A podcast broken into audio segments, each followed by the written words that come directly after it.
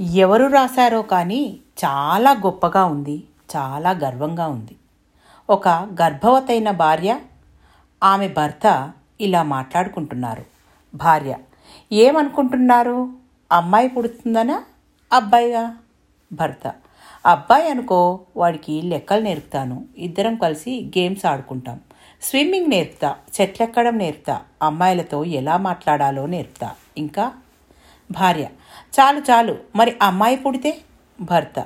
అమ్మాయి అయితే ఏం నేర్పవలసిన అవసరం లేదు. అదే నాకు అన్నీ నేర్పుతుంది. నేనేం తినాలి? ఏం తినకూడదు? ఏం మాట్లాడాలి? ఏం మాట్లాడకూడదు? నేను ఎలాంటి బట్టలు వేసుకోవాలి? ఒక రకంగా మా అమ్మలాగా అన్నమాట. ఇంకా నేను దానికి ప్రత్యేకంగా ఏం చేయకపోయినా నన్ను హీరోలా చూసుకుంటుంది. నన్ను ఎవరైనా బాధ పెట్టారనుకో వాళ్ళని అస్సలు క్షమించదు. ఎదురు తిరుగుతుంది. భర్త దగ్గర కూడా నా గురించి గొప్పగా చెప్తుంది. మా నాన్న నా కోసం అది చేశాడు ఇది చేశాడు అని. భార్య. సో అమ్మాయి అయితే ఇవన్నీ చేస్తుంది. అబ్బాయి అయితే చేయడంటారు. అంతేగా? భర్త. కాదు. అబ్బాయి అయితే ఇవన్నీ మనల్ని చూసి నేర్చుకుని చేస్తాడు. అమ్మాయికి బై బర్త్ వచ్చేస్తాయి. భార్య.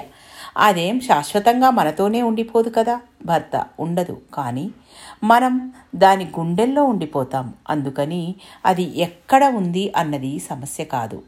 Daughters are angels born with unconditional love and care forever అందుకని ఆడపిల్లల తల్లిదండ్రులు అదృష్టవంతులు. కూతురంటే కూడికల తీసివేతల లెక్క కాదు. నీ వాకిట్లో పెరిగే తులసి మొక్క. కూతురంటే దించేసుకోవలసిన బరువు కాదు. నీ ఇంట్లో వెలిసిన కల్పతరువు కూతురంటే భద్రంగా చూడవలసిన గాజుబొమ్మ కాదు. నీ కడుపున పుట్టిన మరో అమ్మ. కూతురంటే కష్టాలకు కన్నీళ్ళకు వీలునామా కాదు.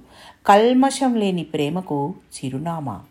కళ్యాణం అనగానే నిన్ను విడిచిపెట్టినా పరిగెత్తుకొస్తుంది నీకు ఏ కష్టం వచ్చినా తన ఇంటి పేరు మార్చుకున్నా కడదాకా వదులుకోదు పుట్టింటిపైన ప్రేమను.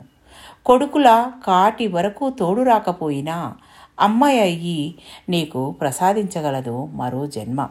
కూతురున్న ఏ ఇల్లు అయినా అవుతుంది దేవతలు కొలువున్న కోవెల.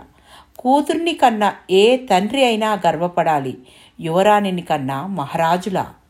థ్యాంక్ యూ మీ పద్మజ.